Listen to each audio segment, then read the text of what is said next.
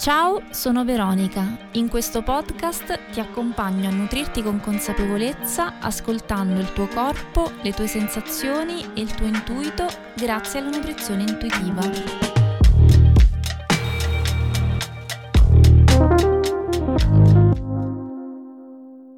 Cosa si intende per nutrizione olistica? Che cosa la rende differente rispetto a un approccio accademico alla nutrizione? E in tutto questo dove si colloca la nutrizione intuitiva? Ti do il benvenuto nel mio podcast, io sono Veronica Pacella, biologa nutrizionista e life coach esperta in medicina biointegrata e in questo episodio insieme approfondiamo tutti gli aspetti legati alla nutrizione olistica. Vediamo prima di tutto cosa si intende per nutrizione olistica e cosa la differenzia rispetto alla nutrizione accademica. La nutrizione olistica rappresenta un modo più ampio di guardare alla nutrizione dove la persona viene considerata nella sua totalità e unicità. Prima di tutto vorrei iniziare a fare chiarezza su alcune parole perché vi è una differenza ben precisa fra alimentazione, nutrizione e dieta.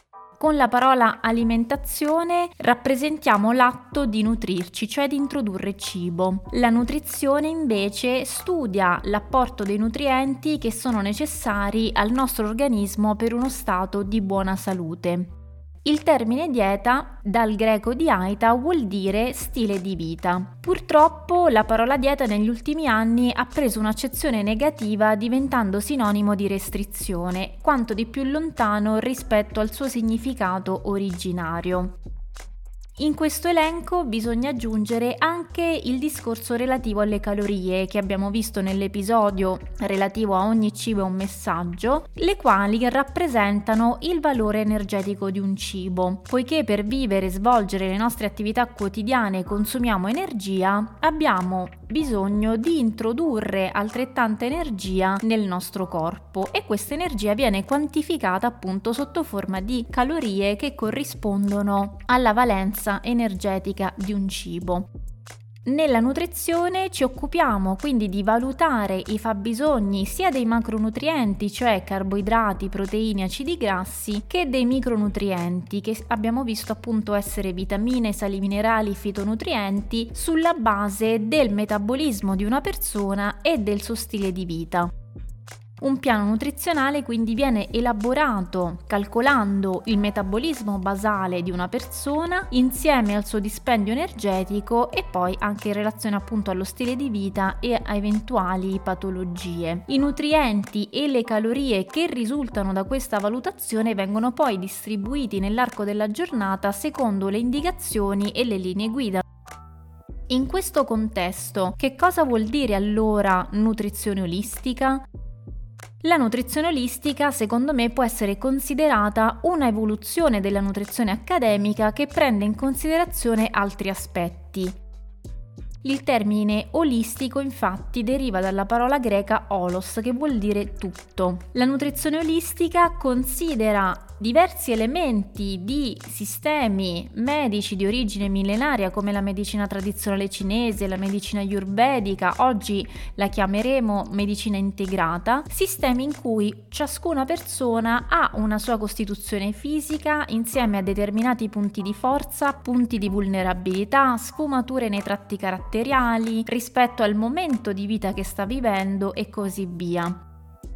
Queste caratteristiche determinano bisogni ed esigenze diverse in ciascun individuo e anche modi diversi di rispondere poi agli stimoli esterni. In caso di parità di fabbisogni e dispendi energetici, come abbiamo visto essere alla base della nutrizione classica, c'è però anche una visione più ampia rispetto al modo in cui ciascuna persona risponde a determinati cibi, all'organizzazione dei pasti durante la giornata, a come il corpo reagisce e non solo il corpo, ma tutto il sistema mente-corpo, perché appunto una persona secondo me dovrebbe essere considerata rispetto a un nutrimento movimento su tutti i livelli, quindi corpo, emozioni, pensieri e un nucleo di energia vitale che ci anima.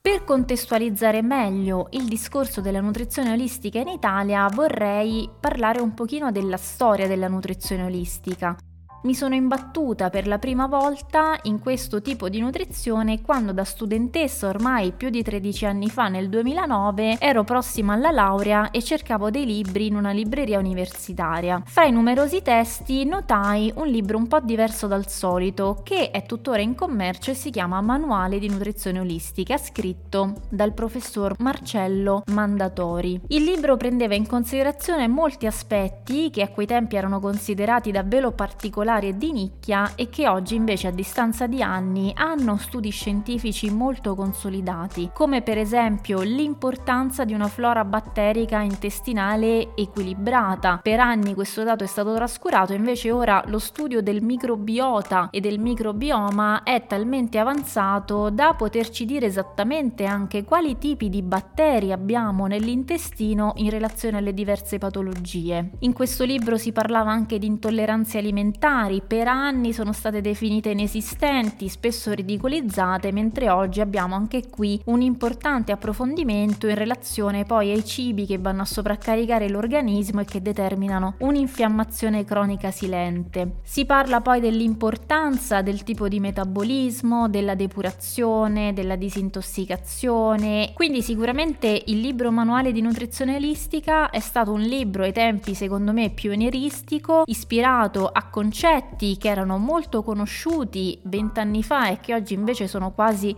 caduti nel dimenticatoio, cioè l'ecologia, il metodo Kuzmin, la nutrizione ortomolecolare, oggi questi argomenti sono praticamente quasi scomparsi. La cosa da notare sicuramente è che laddove questi argomenti venivano spesso derisi e osteggiati dalla classe medica, oggi invece rappresentano la normalità grazie agli studi che sono andati avanti e che hanno confermato l'importanza di questi elementi da considerare sicuramente quando ci approcciamo poi all'aspetto della nutrizione.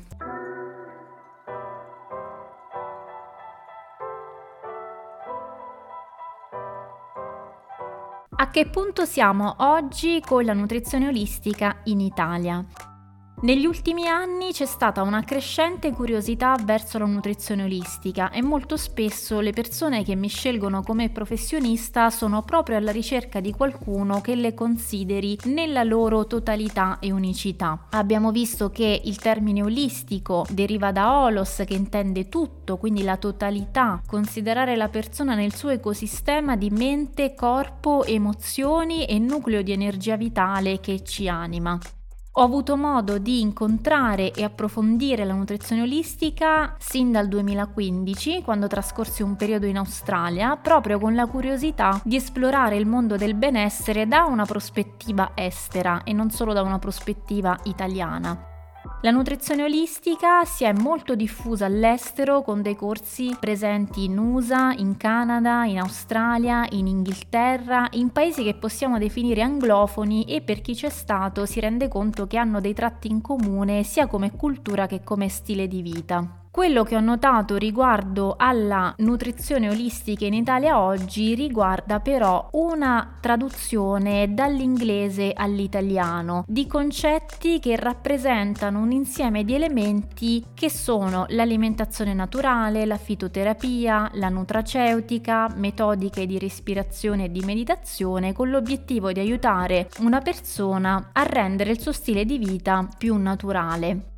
Ora, sicuramente questa traduzione è una traduzione fedele di, di, quella che è una metodologia che nasce e si sviluppa in un contesto estero. In Italia questo comincia ad avere dei limiti perché abbiamo una cultura sull'alimentazione molto diversa. Basti pensare che i ricercatori americani hanno a lungo studiato il concetto di dieta mediterranea diventata oggi patrimonio dell'umanità e questo sicuramente è ben diverso rispetto a lo stile di vita di un americano, di un canadese, di un australiano, dove comunque non c'è la stessa cultura e la stessa attenzione al cibo e anche il modo di approcciarsi al benessere.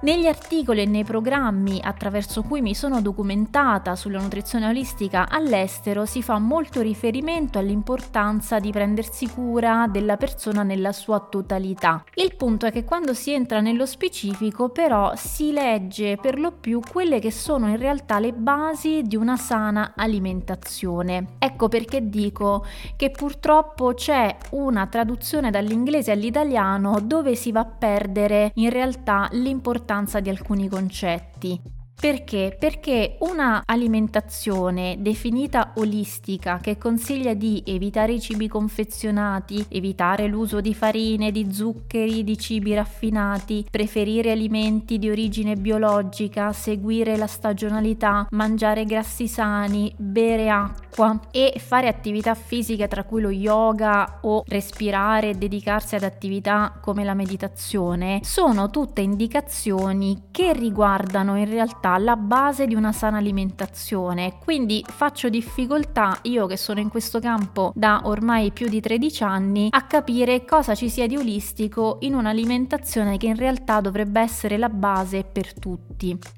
Aggiungere attività come lo yoga o la meditazione va benissimo, ma questo non significa rendere olistica un'alimentazione, significa rendere più olistico, se vogliamo, uno stile di vita. Ed ecco perché è importante cominciare un po' a fare chiarezza su alcuni argomenti, altrimenti si rischia di fare poi confusione. La nutrizione olistica dovrebbe andare ben oltre i semplici consigli alla base di una sana alimentazione o consigli che possono contribuire a rendere il nostro benessere olistico.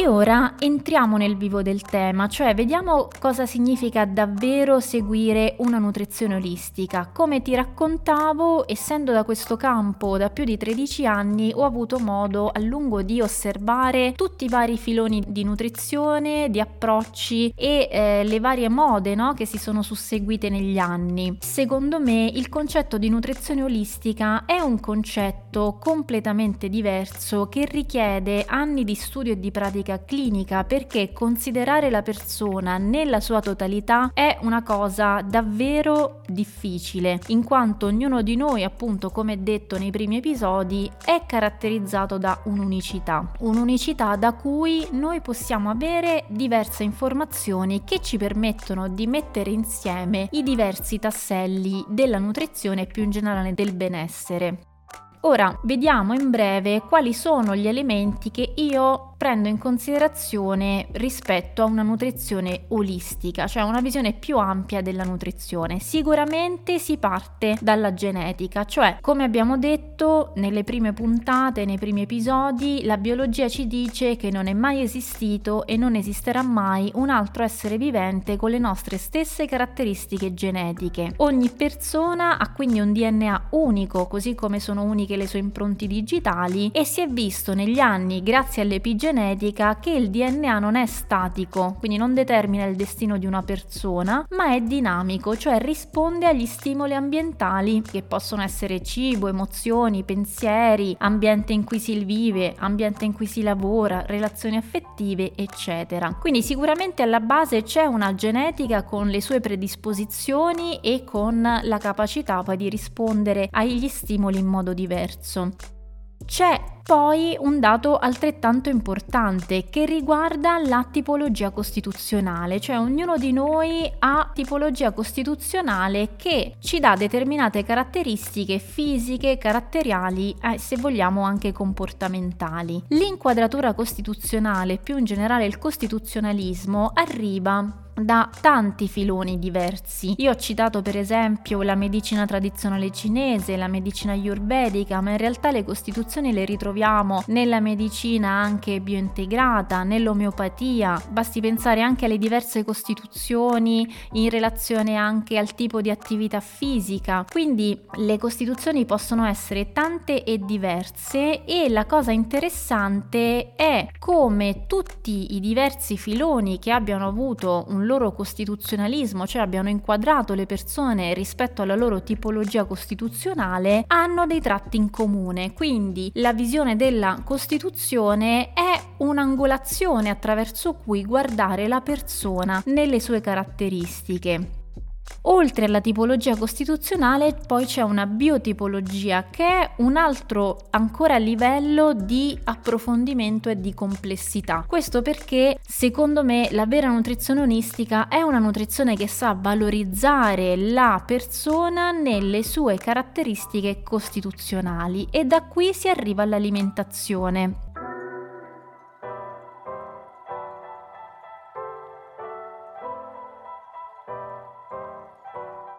Come abbiamo visto nell'episodio dedicato al fatto che ogni cibo sia un messaggio, ogni alimento ha un effetto nell'organismo e il modo in cui vengono associati i cibi fra loro ha una determinata azione. Per questo motivo i consigli nutrizionali hanno una specifica funzione di supporto alla situazione clinica, alle diverse fasi ormonali, specialmente nel caso di una donna, e alla forma del corpo, perché la stessa forma del corpo ci dà delle indicazioni su come sta funzionando quell'organismo.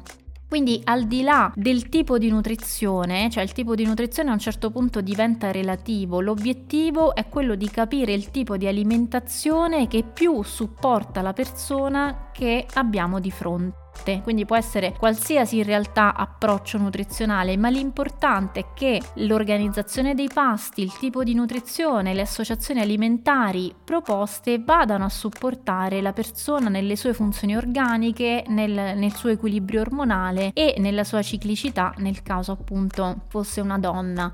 A questo ovviamente noi possiamo aggiungere tutto quello che riguarda la fitoterapia e i rimedi naturali, quindi fitoterapia nutraceutica, può essere aromaterapia, può essere floriterapia, anche qui l'integrazione attraverso dei rimedi naturali è un'arte, cioè saper consigliare rispetto alla persona che abbiamo di fronte, le sue caratteristiche costituzionali, il momento che sta vivendo, anche un supporto qualora servisse servisse di integrazione per andare appunto a rinforzare e favorire lo stato di benessere. C'è da dire che bisogna prima di tutto capire che il sintomo è la punta dell'iceberg e che per ogni sintomo ci possono essere cause diverse e quindi rimedi diversi. Quindi lavorare a monte, lavorare sulla causa e non in modo sintomatico. Ecco perché è così complesso e noi esseri umani siamo complessi, riuscire davvero a prendere in carico la persona nella sua totalità.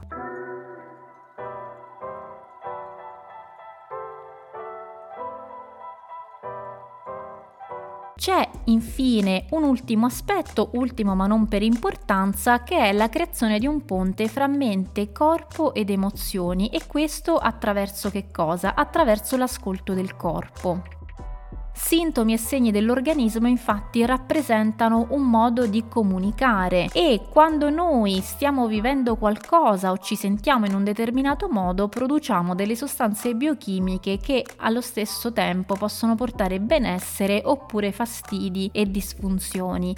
Ecco che il tema dell'ascolto del corpo diventa fondamentale, diventa un pilastro. Come ho detto anche negli scorsi episodi, io posso dare la dieta perfetta per qualsiasi persona, ma se quella persona non è in grado di ascoltarsi e di capire se quell'alimentazione la fa stare bene, sicuramente non è utile. Ed è qui che si colloca il concetto di nutrizione intuitiva.